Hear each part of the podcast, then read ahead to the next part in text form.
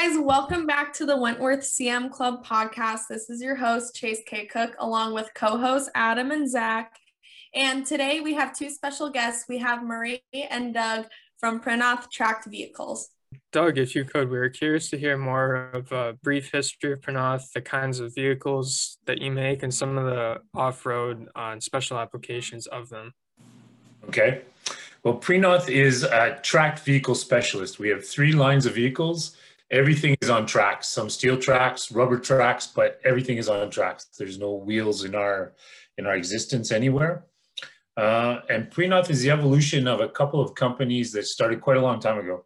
Uh, a Canadian company, Bombardier, started in the late 1930s, 1939 actually, and an Italian, northern Italian company, Prinoth, which started um, in the early 50s in uh, northern Italy in Südtirol.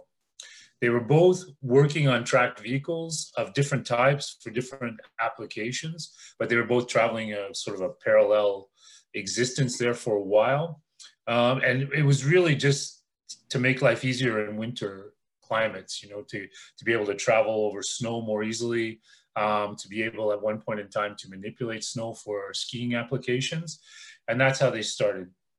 Uh, at one point in time, um, the Canadian company Bombardier got interested in more industrial types applications, uh, not so much working in the snow industry. And uh, so they started to work on an earlier line of vehicles th that we have today. Um, and in the early 2000s, Prinoth bought uh, this division of uh, Bombardier actually had sold it to another Canadian company, Camoplast. And then in, in 2006, Prinoth started to the purchase of, of the tracked vehicle division from Camoplast at that point in time. And uh, not too long after Prinoth purchased the entire company, which probably ended in 2008, then, then we went to work to, to sort of modernize and, and renovate the, the lines of vehicles that were in, in existence, which brings us to what we have today. So our part of the business, the, the industrial side or the utility side, they're called Panthers. All the vehicles are called Panthers. Uh, and we have uh, seven vehicles in the lineup and they can do all kinds of things. They can be used for very simple things. We have a little tiny one that plows sidewalks in villages or cities rather.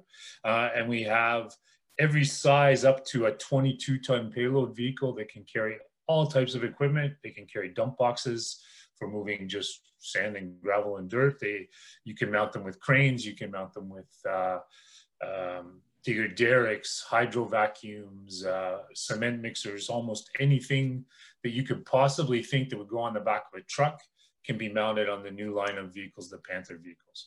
And the size is dictated by the size of the tool that you need to do. I already want one.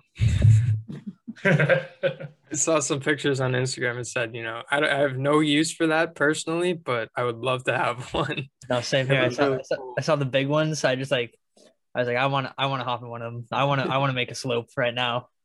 But the good thing for city dwellers is you can park them wherever you want. It doesn't matter if there's space or not, you know. So. The little flashing lights, you know, you can park wherever.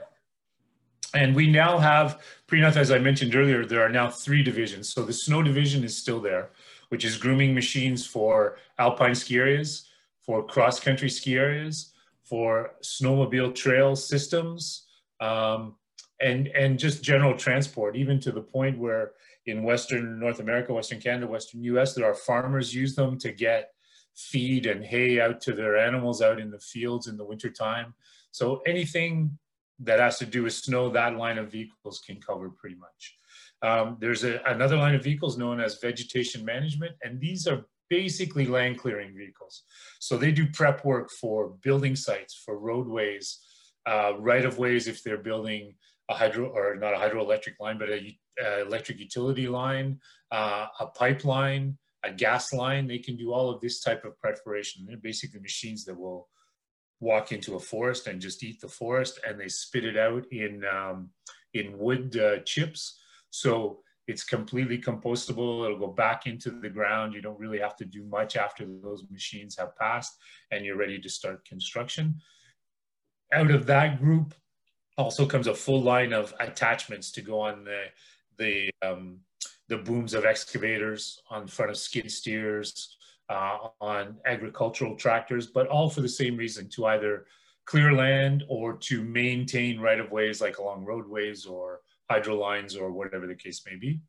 And then there's our division, the utility division. And, and we work in, in a multitude of industries. So it can be anything from the oil and gas industry, mining, um, the electric utility industry, forestry, um, general construction, road construction, uh, remediation work uh, uh, along rivers and, and waterways, um, disaster repair after hurricanes or tornadoes have hit shorelines.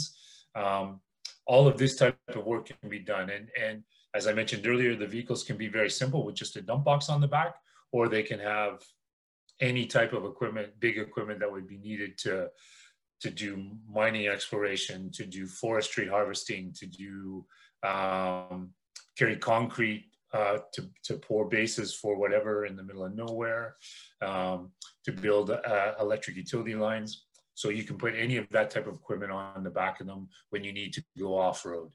So that, that's basically where we came from and what we do today. That's awesome. It really sounds like you have all the bases covered, really. Anything you need to do, you could do no type of land, terrain, territory, none of those are too difficult for those track vehicles, it sounds like. well, that's true.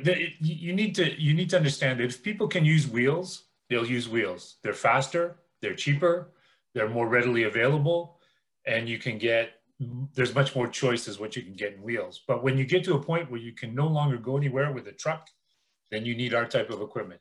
And uh, so where you need to travel off road, where the terrain is difficult, either mountainous or swampy, uh, these kind of things, track vehicles are very, um, very useful and, and that's where they shine.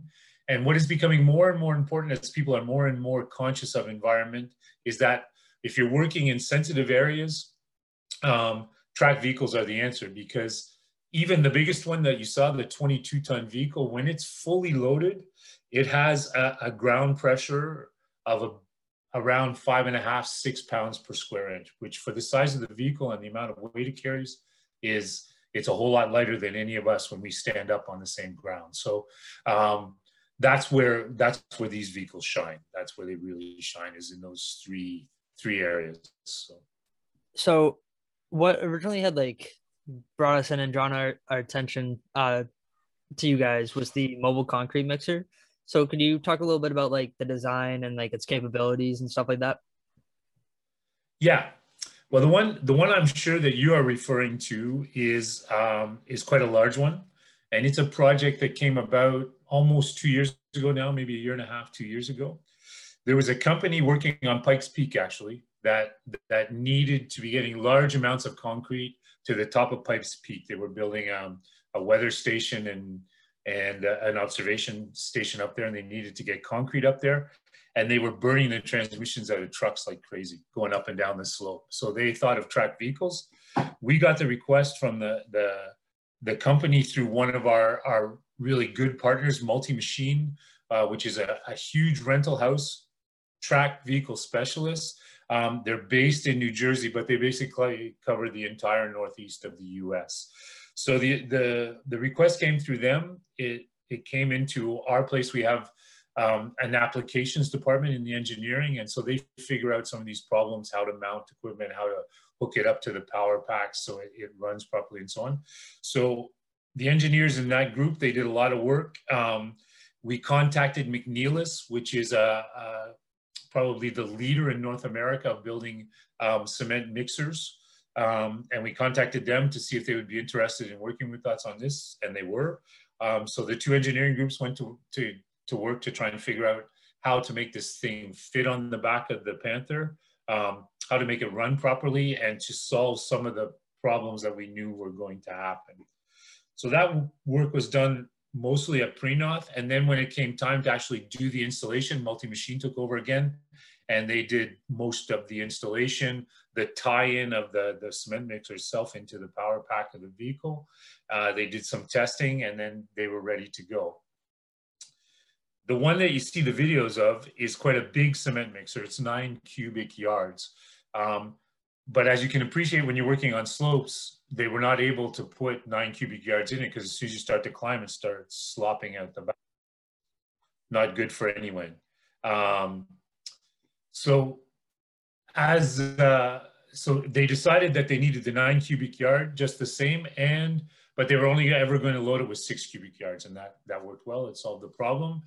At one point in time i believe there was three of these units working on that project and it was such a high visibility project that now there there's demand for them all over the place doing all different types of of construction work. And there's the last count, I believe there's another four or five in production and another three or four on order as well. So it's an application and a, a package that was put together that has become extremely popular very quickly. Um, so that that big concrete mixture is the one that catches everybody attention, but there are also a bunch of smaller ones out there that have been used for much smaller projects, much less sexy projects uh, but they've been running around for a while too, as, as small as two or three cubic yards. Um, either concrete mixers or concrete plants. I, you probably understand the difference there, but, but concrete plants in a smaller application are much more popular. Usually the travel distances are further, so it's easier to mix the concrete once you get to, to your work site rather than trying to transport it and keep it soft and liquidy as, as you're traveling along. So, but it's become a good part of our business and a very visible part of our business as well. Yeah, in um, March, I was at Con Expo down in Las Vegas. I'm not sure if you've heard of it. We were there. oh, you were you? That's, That's too last bad. time we left home. yeah, same here. Uh, obviously, I didn't see your booth there. I, I really wish at the time I knew, but I saw, you know, they had a couple of these massive concrete plants that were huge. Yeah. So I could see how something like that off road could be very useful when you know you don't have enough time i think normally it's like 90 minutes that you can really have concrete in the truck before you have to pour it. So exactly.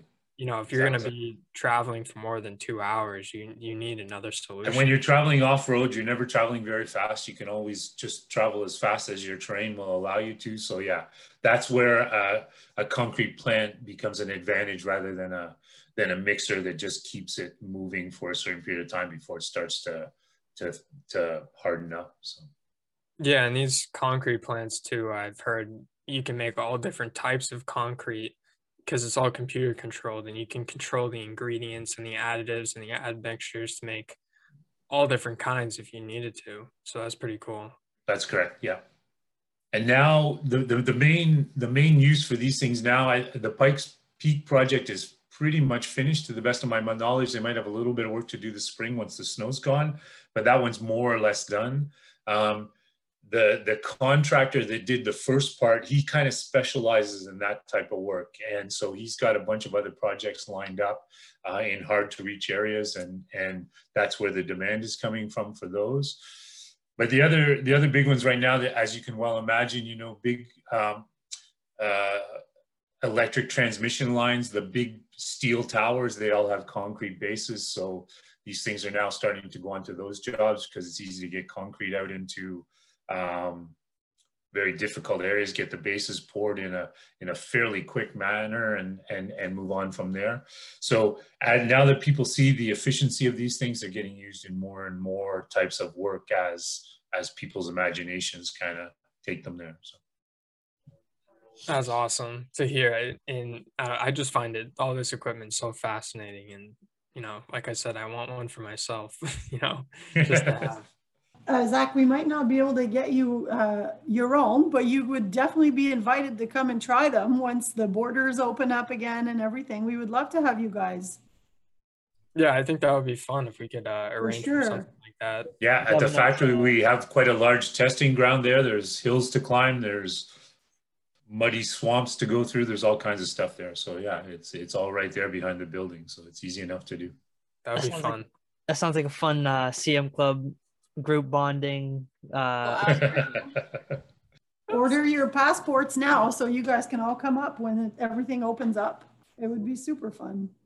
This per, this question is pertaining to um, repairs and modifications and you know, tell us a little bit about this. Do customers often install their own equipment onto the vehicles, or is there some kind of standard mounting system for the main deck so attachments are interchangeable and what is available as far as electric or hydraulic or air hookups on the vehicles?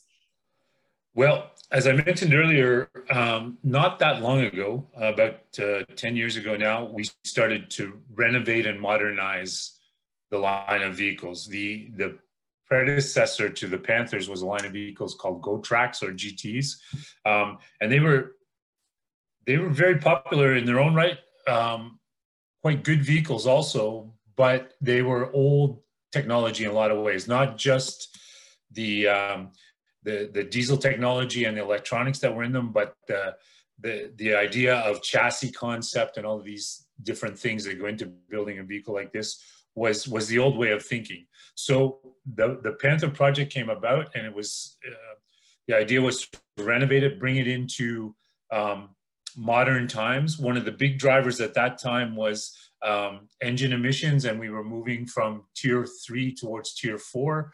So we thought it was the perfect opportunity to, to give the lineup a facelift. The Panthers were born, um, but we did a lot of things with the vehicle that, that made um, adding equipment to them or doing modifications to vehicles themselves very, very simple. So one of the big things we did was we adopted a truck style chassis, exactly the same dimensions as any big over the road trucks, International, Kenworth, Peterbilt, all of those trucks that if you've ever seen a bare chassis of those, um, the C channels sticking out the back, um, our vehicles look the very same when there's nothing on them. So um, we adopted that type of chassis with exactly the idea in mind that it's much easier for people to uh, adopt equipment to go on the back and fit equipment on the back because every tool that anyone wants to take off road was originally built to go on the back of a truck that was its first um, version or first life, I guess, was to be mounted on trucks. And so um, we just thought it would be very simple for people to do that. That's what we did. And it, it's been, in many ways, a bit of a game changer for this industry. People can now install equipment very easily and quickly because they're used to doing it on trucks all the time. There's no special welding to be done. There's no special brackets to be made. Um, there's no holes to be drilled in in fairly thick steel in order to pass hoses or electronic wires or these kind of things. So um, that was a that was a big thing for the vehicle in general. Now moving on, we've developed over the last number of years an applications group, and these guys will will look at and evaluate any project that any customer wants. Um, so if you come to us and you want to put um, I don't know, let's say a hydro seeder on the back of one of these things because you do um, revegetation work after a pipeline has been built. Um, so you can come to us and say, you can give us all the parameters. We, we want uh, to be able to hold this many gallons of mixture to seed. Uh, we need to be able to clean the tank out before we drive back to refill it. Um, we need to have so many uh, uh acres of autonomy all you give us all the parameters that you need to do your job and our application engineers will sit down they'll figure out what you need. They will contact other suppliers that that are specialists in that type of equipment and they will figure out a way to put it on. They'll figure out a way to put it on they'll figure out a way to hook it up um, how to optimize the use of it. And the best the best example there is that all of these types of equipment comes with its own power pack so it'll all have a small diesel engine um, that will run just the hydro seeder or or whatever the, the tool is. Um, and if we take that off and tie it into the engine on the vehicle, the advantages there are you save a lot of weight. So in the case of a hydro seeder, all of a sudden you can go from a, a 3,000 gallon tank to a 5,000 gallon tank because all the weight of the engine that was with that is gone. You can use it now in, in mixture. Um, so it gives the vehicle much more autonomy. You get much more work done more quickly et cetera, et cetera. So that's a very specific example, but but our applications engineers figure all that stuff out and um, and can deliver a turnkey package to the customer built exactly to his specs. That's one way of doing it. But also because the vehicles are so easy to work on, there are a lot of, as you well know, there's a lot of very um, talented people figuring out these problems on their own Uh, and so they'll just buy either a bare vehicle or a vehicle with just a flat deck on it, and they will start to install their own equipment. And even there, we help them out as much as we possibly can, or as much as they want is probably a better way to put it. But we we have an installation guide that tells people how to find the center of mass for the vehicle, and depending on the the dimensions of whatever they want to put on, how to position it so that it optimizes the center of mass, how to attach it, how to tie in the hydraulics, how to tie in the electronics. So we, we provide at the purchase of a vehicle, we provide this type of assistance as well. If they run into a problem, they can call one of the application engineers and, and they'll spend, you know, in half an hour, an hour on the phone with them, helping them solve their problems. And then, and then away they go again. So, so we can do both there. It, it's very simple. And with the truck style chassis, as I said, that was for track vehicles, that was a game changer because we were the only ones um, that had a true truck truck style chassis, and we're still the only ones that have a true truck style chassis. Some some of the competitors have tried to figure it out a little bit, but so far we're we're pretty much alone in in offering that that service to our customers. I guess that makes perfect sense. Sorry, go ahead. I was going to say, I mean, I guess that makes perfect sense, and it's something I've never thought about. I see these trucks all the time with specialized bodies on them, and you know, it would only make sense that you want to make yours as close to that as possible for the right. ease of it all and just the wide uh, variety of equipment that's already out there that you could fit to what you have to offer. And it, it's been it's been quite successful because if we if you look at one, let's say you want to install a 30 ton crane on the back of one of our vehicles. With the old style chassis, it was taking, and, we're partners with two or three OEMs that that's their specialty is aerial devices, cranes, and so on. So with the old style chassis, to, to install a 30 ton crane, it would take them as much as three weeks in their shop to get it up and running. Where it doesn't take anywhere that long on a truck. And now with ours, it's not quite as easy as a truck because you have to deal with tracks. You can't, like, as you can imagine, the space between the wheels isn't open, so it's not so easy for guys to get in and out and work and so on. But but the chassis itself is the same, and they've gone from three weeks installation time down to five, six, seven days. So they've about cut it in half, which is all money in the end of the day. You know, it's money for them. They get a vehicle ready. Uh, if it's going to an end customer, they get paid faster. If it's going into a rental fleet, it can go to work faster and start to make money on its own. So, so that's a, a big, big advantage for them for anybody, any of the OEM partners we have that mount equipment, it's been it's been a big advantage for them, and they appreciate it very much. So while we're talking about you know these vehicles being out in some extreme and far away terrain, as far as like parts and repairs, are you know some of these parts are they custom? You know, if a hose um, breaks or something like that, or is this something that you could find relatively easily or that any uh, mechanic for one of these places would have on hand? Um, that's a good question. Our, our spare parts business is, is split in half. There are, because of the uniqueness of the vehicles, uh, especially the chassis, the undercarriage, the cab, um, you know, most of the parts in those parts, in those sections of the vehicle are proprietary parts. So we build the wheels and the sprockets and the idlers and um, uh, the tandems and and the cab mounts and and what goes into the cab that that is all stuff that that we well we don't build everything ourselves. We have con or not contractors but other suppliers build it for us but they build them specifically to our specs. So those parts are available through us and our partners. It's you can't really get them anywhere else. But then on the other side, when you start to deal with hydraulics and hydrostatics, that stuff is common everywhere.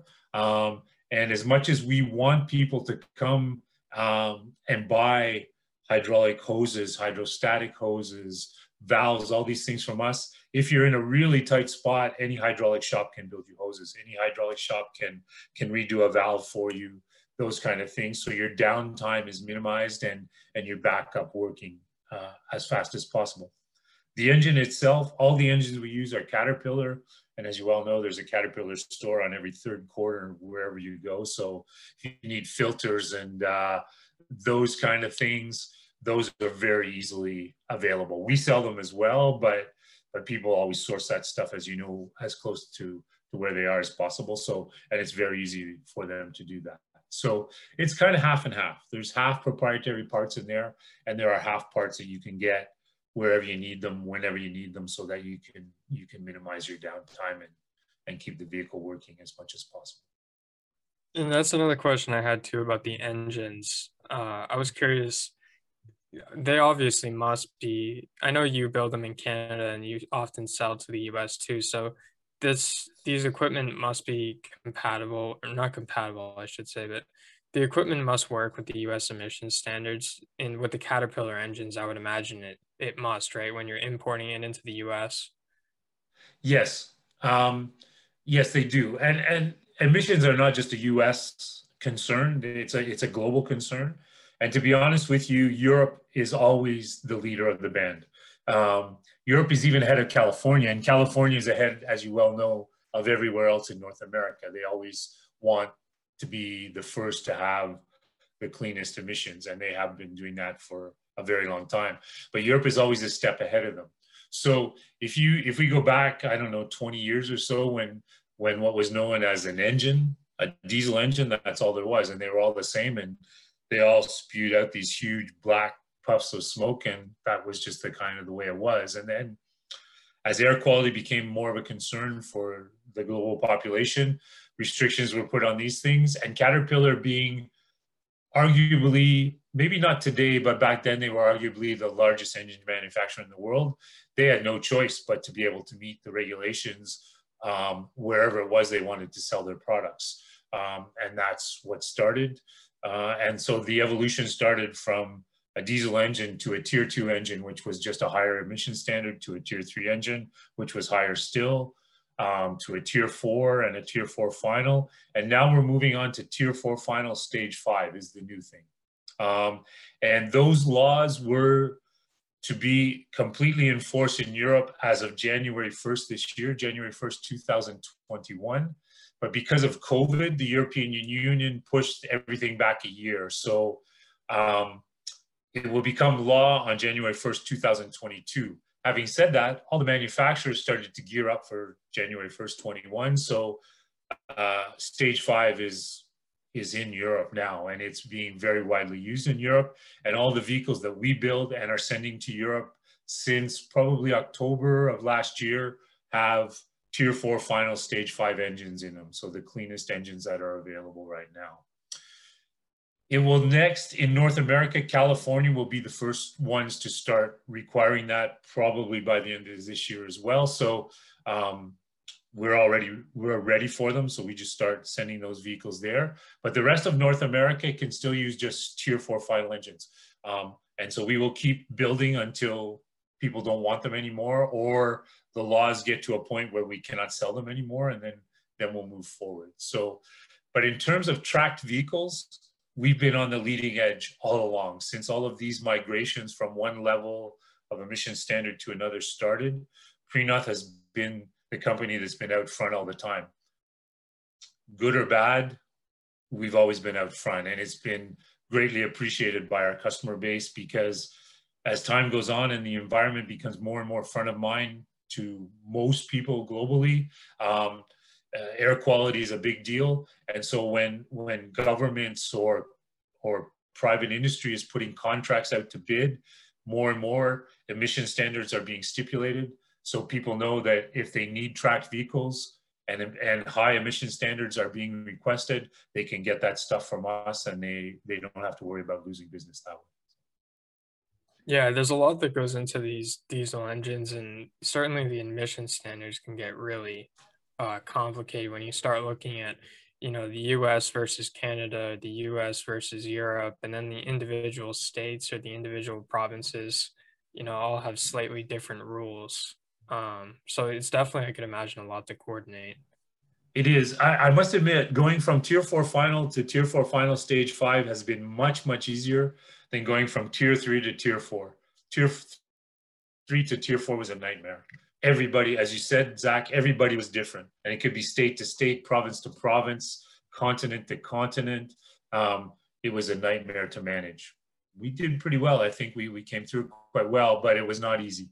And uh, but this this migration to stage five has been much much easier because it, the timing of it seems to be much. I don't know if it's necessarily coordinated um, globally, but it just maybe luckily the, the timing of it being installed it just seems to be following a, a more logical pattern and it's easier for a manufacturer to keep up with so was tier four where the um the diesel um like the diesel particulate filters and the diesel emission yeah. systems were implemented? That's right. That's where where yeah reg- regeneration units or afterburn units or there's a whole pile of names for them. That's where it came in between uh, tier three, which virtually had uh, no way of cleaning what was coming out of the engine before it went into the air, to tier four, where you know different manufacturers did it in, did it in different ways, but the idea was to get rid of a lot of the the carbon, a lot of the carbon monoxide before it went out into the atmosphere. So that, and that's where the big change happened. Now the change from tier four final to stage five is they're just refining and improving that process.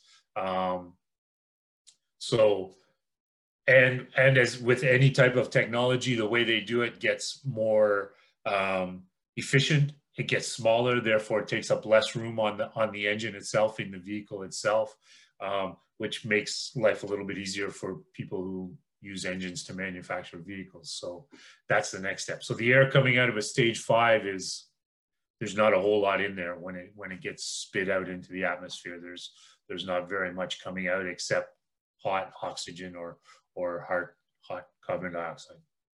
There's not a whole lot of so. Yeah, and that's obviously what we all want. Uh, yeah, as exactly. Earth and the air that's on it, we all want to be breathing something as clean as possible. Exactly. Um, and I know that these emission systems, at least for a little while, it was popular for people to delete, you know, these systems off and take off the diesel particulate filters and the EGR systems, which of course they quickly came back and said, no, you can't do that. you know, defeats the whole purpose. Because, you know, in the beginning, I think some of them were a little uh, temperamental, but now they're just, you know, they get better all the time. And now they're. Now, as long as they're taken care of properly, like you would take care of any engine properly, they work, they work like a charm. They're, they're virtually maintenance free if you take care of them properly and do what you need to do when you need to do it. Same as anything else. Um, Unfortunately, there are still big parts of the world where you can still use a tier two engine or a tier three engine. That's still perfectly fine.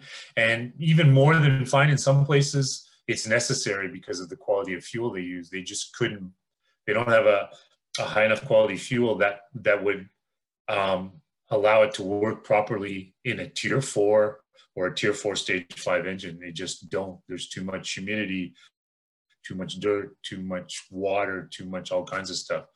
So it would ruin, or the, the engines just wouldn't run, so no work would get done. But they're they're slowly being pulled along, and they will get to where we are today at some point in time. No idea when, but they will get there sooner or later. So, um, we would like um, to let our listeners know where they can find you if they're interested, and um, can you speak a little bit about positions, like what's available in the house, and is there a possibility for interns or co-ops for those who are interested? Yeah, yeah, sure. I can maybe take uh, take this que these questions. So first, just regarding interns. Uh, so at Prinoth, we have interns every semester, and there's a few schools around where we live. They actually have like structured co-op programs. So we get a lot of interns for various uh, departments, whether it's marketing, engineering, finance, procurement. I mean, I mean, we're very open to that. Um, I don't know because of immigration laws and work permits or what have you, if it would be possible for Americans to come and do an intern with us, but we would certainly be interested in trying. Um, and I was talking to our HR department today and they were saying like, yes, as soon as COVID is over, if, if students from that school think that there would be a fit, we would be super interested in talking to them. Um, so I think that if you in your call, uh, your not colleagues, but uh, folks at your school are, are thinking that Prinoth as a as an interest and, and they wanted to, they wanted to get more information, I would say that we have um, we have like, of course, a website and what have you for all that stuff, but we could also just put together like a communication channel between ourselves and, and try to keep uh, talking in the next, let's say six months or whatever. Um, and then let's see what happens. The other thing that we also have is that Prinoth has uh, a few, uh, four actually, US uh, regional distribution centers across the US to service, uh, you know, for parts and maintenance and that kind of thing for servicing our customers.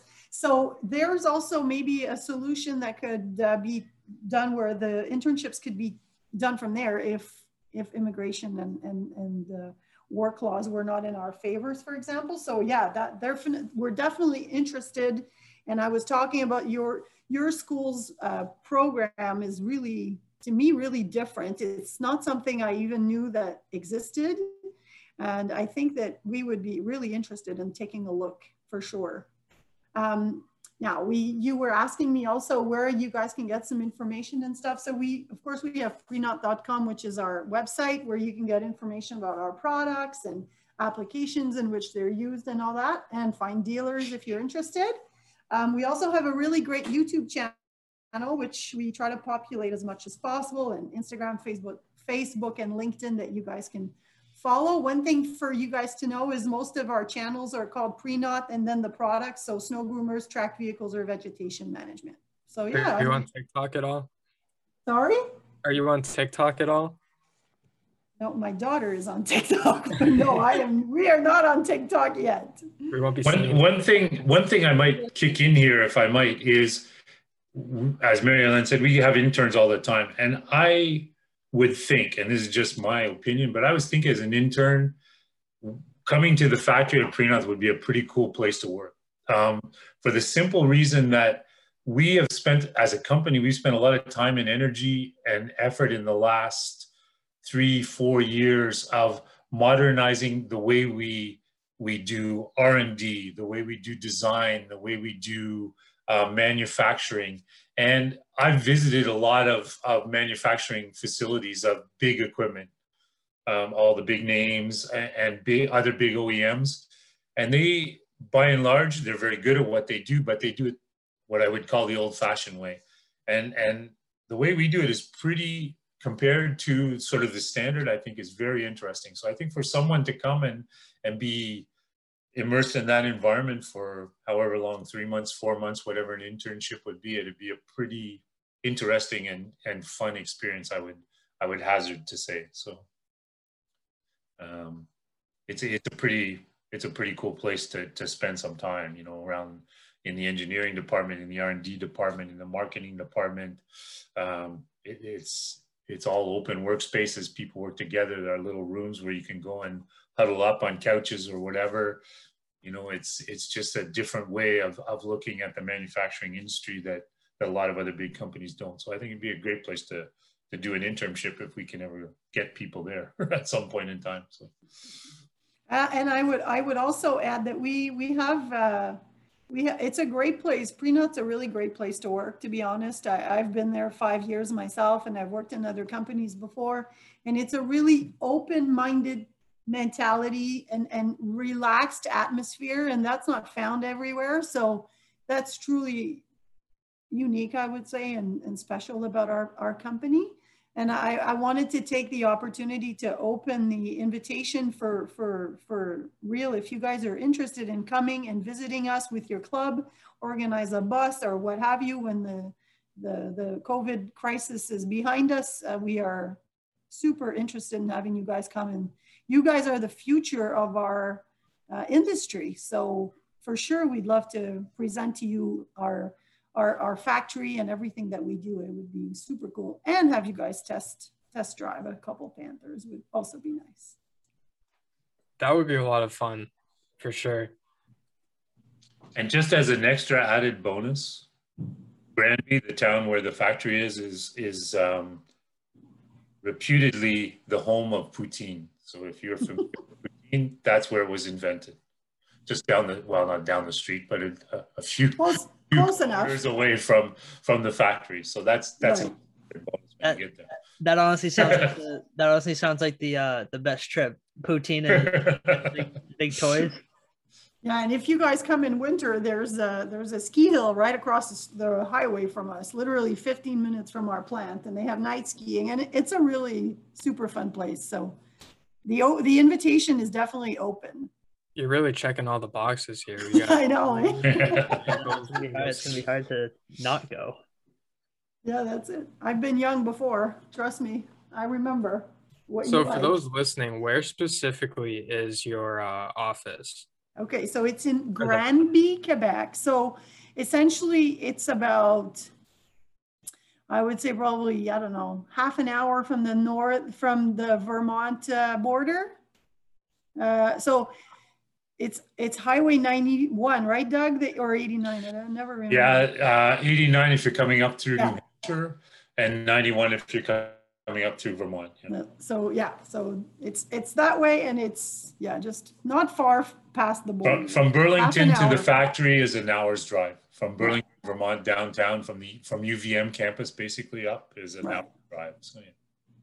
Cool. Yeah. So it's definitely doable. It's not. Uh, I think sometimes people are a little hesitant about going like really far away to, you know, maybe Western Canada, like British Columbia or something, but not that far away, really. No, from no, Boston, exactly. from Boston to the factory would be a three and a half, four hour drive. It's really not that far. You come up straight up through, um, straight up through New Hampshire, through the White Mountains there, and then up to the border. And as soon as you get across the border, you, you head west, and we're not very far from there. So. Sometimes yeah. we we get flights out of Boston or out of Manchester because it's cheaper. So it's not far. if you can drive there for a flight, it's not far at all. I can uh, swing by Adam's house and we can come up now. Yeah, right. There you go. We'll have to quarantine for 14 days now, so you might want to wait a couple months. um, so I think this is just the awkward little ending part. Do you guys have uh, any questions for us? Um, just out of personal curiosity, whereabouts is the school in the city? Because I've spent a fair bit of time in Boston, but I can place where the school is. The Fenway area. Okay. Uh, okay. It's right, o- right over by Northeastern. It's pretty much between Northeastern and uh, Mission Hill. Okay. Okay. Do you um, you've never been to the Isabella Stewart Gardner Museum? No, I don't think so. Museum of Fine Arts. Uh, no, there, but I've been by there. I've been. To, I was at Fenway once for a game many years ago, so I know where that is. But uh, yeah, yeah, like a ten minute walk south. And we always say that being in Boston is really the perfect vocation for our school and our major because like a, there's construction wow. happening in yeah. all hours. One one thing I would say to you, if if you're interested, is um, on the northeast corner of the city um, is a company, one of our partners, uh, James Kiley and Associates. Uh, he is also a Terex dealer, Terex aerial devices, so cranes and uh, access platforms and those kind of things. Um, and he just about always has some of our vehicles in his yard that they're either upfitting or getting ready to deliver to a customer or whatever the case may be. Um, so that would be a close place for you folks to maybe go and get to kick the tires, so to speak, and, and have a close look at a vehicle.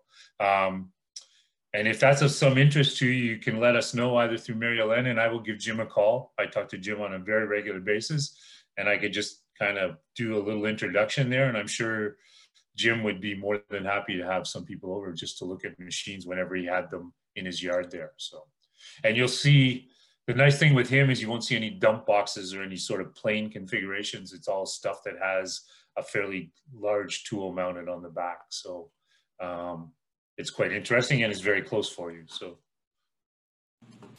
Yeah, I think I would definitely be interested. I'm sure Adam too, and maybe some uh, yeah.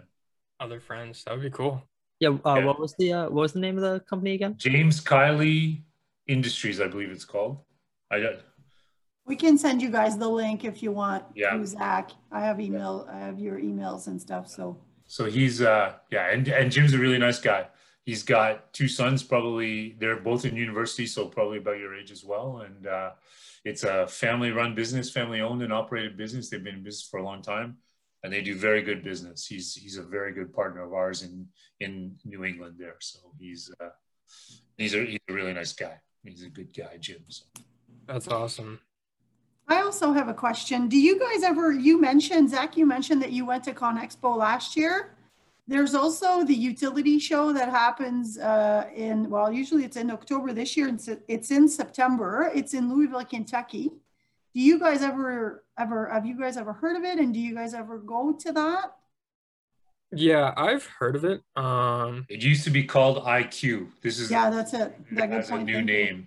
Yeah, has a new name this year. It's every second year, every two yeah. Louisville, and it's always in Louisville. Never goes anywhere else. Hmm. I'm not. I'm only a sophomore. I'm not sure if they've gone in the past. I could ask, um, but I feel like I probably would have heard of it. I would have heard someone mention it if they went. Yeah, before, like Doug said, it used to be called the International Construction Utility uh, Exhibit. Equipment exhibitors. Ex- that's it. Thank you. Yeah. Yeah, that would Adam, awesome. an extra an extra added bonus for you, Adam. You can visit the Louisville Slugger Factory. Yeah. Yeah, true. And that which is which, really cool. which is it's a ton of fun to go. I've yeah, been. it is. I've I agree. Been once. It's I'm just a cool place to go. Yeah. It- Down for anything baseball. Yeah, it- seriously, in my marketing experience, it's the funnest marketing thing I've ever done in my life. Seriously, it is really cool. It's Yeah. totally worth going. I It's agree. in the original place where it's Good been point. for God knows how many years. It's yeah, same building there. It's, yeah, and you can't leave without buying a bat. So they've really nailed it out, nailed it down for sure. yeah. Did you personally go to ConExpo or was it just the company? Oh no, we were all there. Oh, I know we were all there. Yeah, we always go. We have a booth and we are, yeah, we were was there. We We- were, I don't know how many we were. We were 14, 16 people. Yeah, there were less because of COVID. We canceled some. So you're right. We were like 14. Usually we're more around 20, 25, but this year we Yeah. were. Was your booth inside or was it outside? Yeah, we were in Central Hall. Um, very near FAE actually, if you know FAE, the mulchers. Mm, Um, So in, in, I don't know, I don't remember what else was near to, to us. Yeah, I was trying to think what else was around us, but Um, anyway, near, not in the, not in the North Hall where John Deere was, but not, not far from there. yeah, I remember seeing John Deere and of course many others, but Yeah. Yeah, yeah. their boots are always pretty spectacular. All these Yeah. big guys, they have really amazing boots. Well, ours was really nice too, don't get me wrong, but it's not the same size, that's for sure. I went over to the uh, Volvo booth and I was Yeah. really hoping to meet the people from Gold Rush, but uh, for whatever reason, they just decided they didn't want to show up on the day that I was there, which I was really bummed. Oh, oh, that's too bad. But I know that uh, there were some companies, because of the COVID scare, there were lots of companies that were canceling and there were less people that actually ended up going, but Yeah. mainly staff, mainly staff. The attendees were there, but there's lots of companies that canceled a lot of their staff at the last minute. Uh, thank you so much, Marie and Doug, for coming on the show. And we really enjoyed hearing more about Prinoth. And for the listeners out there, I hope you learned something new today and that you enjoyed listening about Prinoth as well. Thank you.